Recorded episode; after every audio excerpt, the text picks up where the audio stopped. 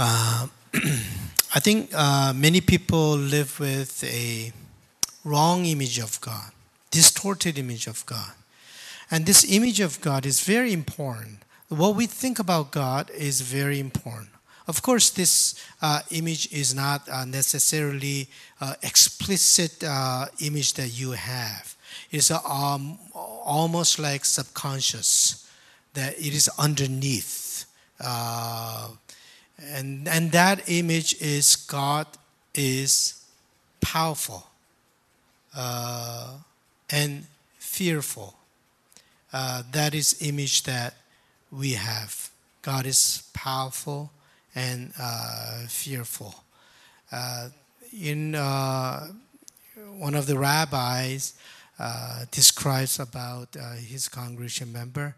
One member of his synagogue, the girl who just went to university first year, one day she just fell and dropped dead. And the school did not know how to communicate that to parents. But finally, barely they called the parents and let them know that your daughter, on the way to the class, she collapsed and died. It was too late for them to do anything. So the parents came, and then they didn't know what to do. They were very disturbed. And then the next time they went to the synagogue and met with this rabbi, and the first thing that they said to the rabbi was, Rabbi, at the last Yom Kippur, we didn't fast. In other words, because they didn't fast, this tragedy happened. So this kind of powerful image and fearful image of God we have. And depending on what image you have about God, your life is shaped very much. Depending on what you think every day, your life is very much shaped. And then all you have is powerful image of God. But to know that God is powerful, you do not need any insight. Even ancient people, they knew that God is powerful. So they all gave sacrifice to appease God so that nothing bad may happen to them. So even ancient people, they knew that God was powerful. They didn't need any insight about God. And people still live with that image, the powerful God image. I'm not saying that God is not powerful, but Jesus came to tell us something else about God. He came to show us that God is not just powerful, but God is love. That's why he came to tell us God is love. For God so loved the world that he gave his only son. Jesus Christ came to tell us and to show us that God is love. This is what 1 John said. Beloved, let us love one another, because love is from God, and everyone who loves is born of God and knows God. Whoever does not love does not know God, for God is love. God does not just love. God is love. He claims that God is love. And that's what Jesus Christ came to tell us. Why? Because we don't know that. I mean, he had to come all the way down to us to tell us that God is love, because we don't believe that. We don't have that image within us. Jesus wanted to restore that understanding of God, because we human beings don't live with that understanding that God is love. Subconsciously, only image that we have is that God is powerful and scary. This is what Jesus said today. I do not call you servants any longer, because the servant does not know what the master is doing, but I've called you friends, because I've made known to you everything that I have heard from the Father. That is a radical image of God. God being our friend. But come to think of it, it's not a new concept that Jesus created. God being a friend, that image is also in the Old Testament. They describe the relationship between Moses and God as friend relationship, friendship.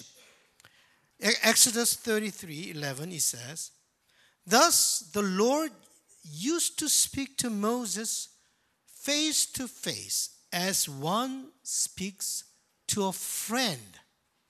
So he already in the Old Testament, Moses and God were like friends. And God called also Abraham as friend. That's how Isaiah saw the relationship between Abraham and God. This is what Isaiah says. Isaiah 41:8. But you, Israel, my servant, Jacob, whom I have chosen, the offspring of Abraham, my friend. We are God's friends. That's what Jesus said. I don't call you any longer servants. I call you my friend. The fearful God, or the fear of God that we thought, that fearful God came down to us to be our friend. That is a theology of incarnation. That is a core of what incarnation is all about. The God far away who looks at us with fearful, scary eyes, and every single move that we make and ready to make judgment upon us, we thought that that is kind of the image of God, but that God came down to us and became our friend. And that is the understanding of incarnation. God is right here with us, talking to us, embracing us, and comforting us. But still, in our mind, we put God way out there because we are too scared of thinking of God. We are too scared to have God around me. We feel that we are too dirty to have God near me. So as far as possible, I want to get away from God. But when you understand that God is your friend, whole life changes. When you have this new image of God, your life changes. Your thinking changes. When God becomes our friend, you have the best friend. No other human being can provide that kind of friendship to you. All other friends are not as perfect as God is. This is what Jesus said. No one has greater love than this, to lay down one's life for one's friends. That's what Jesus did to his friends. He made us his friends, and then he laid down his life for us. Do you have that kind of friend? I don't have. The friend who laid down his life for you? That's the best friend you can ever have. To us, to most of us, friends are just friends whom you play with. When you have a hard time, when you go through difficulties and troubles and pain and suffering, they will not last too long, very long. They will be there for a while, but they cannot be with you forever. and they will not lay down their lives for you. If you have that kind of friend, you're a lucky one. The wonderful thing about this friendship is that I didn't choose it. God chose us. John 15:16 said, "You did not choose me, but I chose you." You don't need to have the fear of rejection because God chose us. Jesus chose prostitutes, tax collectors, and sinners. We don't usually choose those people as friends. But Jesus chose them as friends not because they're worthy, but because they needed friends. They were the social outcasts. Nobody wanted to be friends with them. Nobody wanted to be around them. So they had no friends in a way. That's why they needed friends. Jesus chose them to be friends because they needed friends. That's how Jesus understands friendship to be.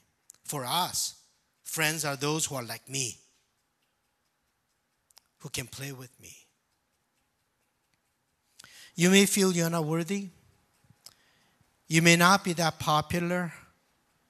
You may not have that charisma to draw people. You may not have attractive qualities. But God chose you as friends of God.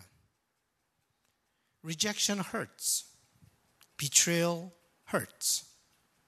Jesus received rejection and betrayal from his friends, but he never rejected them.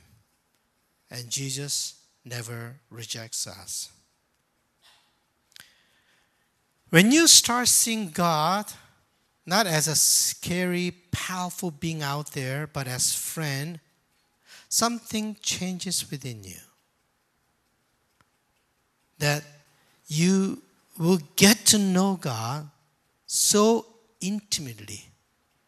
Unless God becomes your friend, you cannot know God. You'll have a lot of concepts of God, but you cannot really intimately understand and know God. Only when God becomes your friend, you can get to know God very intimately. Jesus said, this is what Jesus said, "I do not call you servants any longer because the servant does not know what the master is doing. But I called you friends because I have made known to you everything that I have heard from my Father." So when you have that intimate relationship with God, you get to know God very intimately.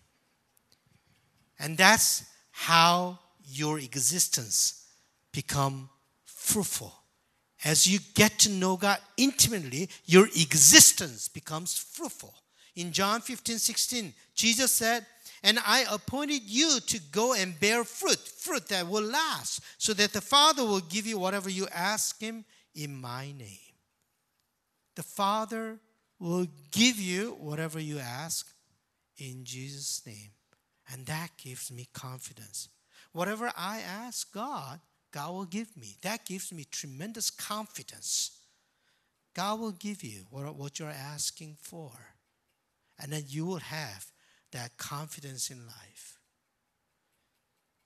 And you will love being alone with God. God becomes your most intimate friend. You can say almost anything you want and you need. And you're not scared of being lonely. You're not scared of being alone because you are alone with God.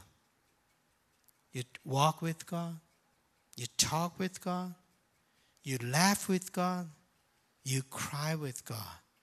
God becomes your best friend. Knowing God, knowing that God is your friend, is the most liberating experience you can ever have. And you'll be free from fear. That's why Jesus said, "Love casts out fear." At the end of today's scripture, Jesus said, "I'm giving you these commands so that you may love one another." as God is friend to us, be friend to each other. That's what community is all about. Be friend. Be a friend to each other. Be nice to each other. Be kind to each other. If you can, show your love to each other. Being a friend to another human being, that's the best thing you can do while you live. Be a friend to each other. We'll have communion. Sorry, we have reflection song. Friend of God,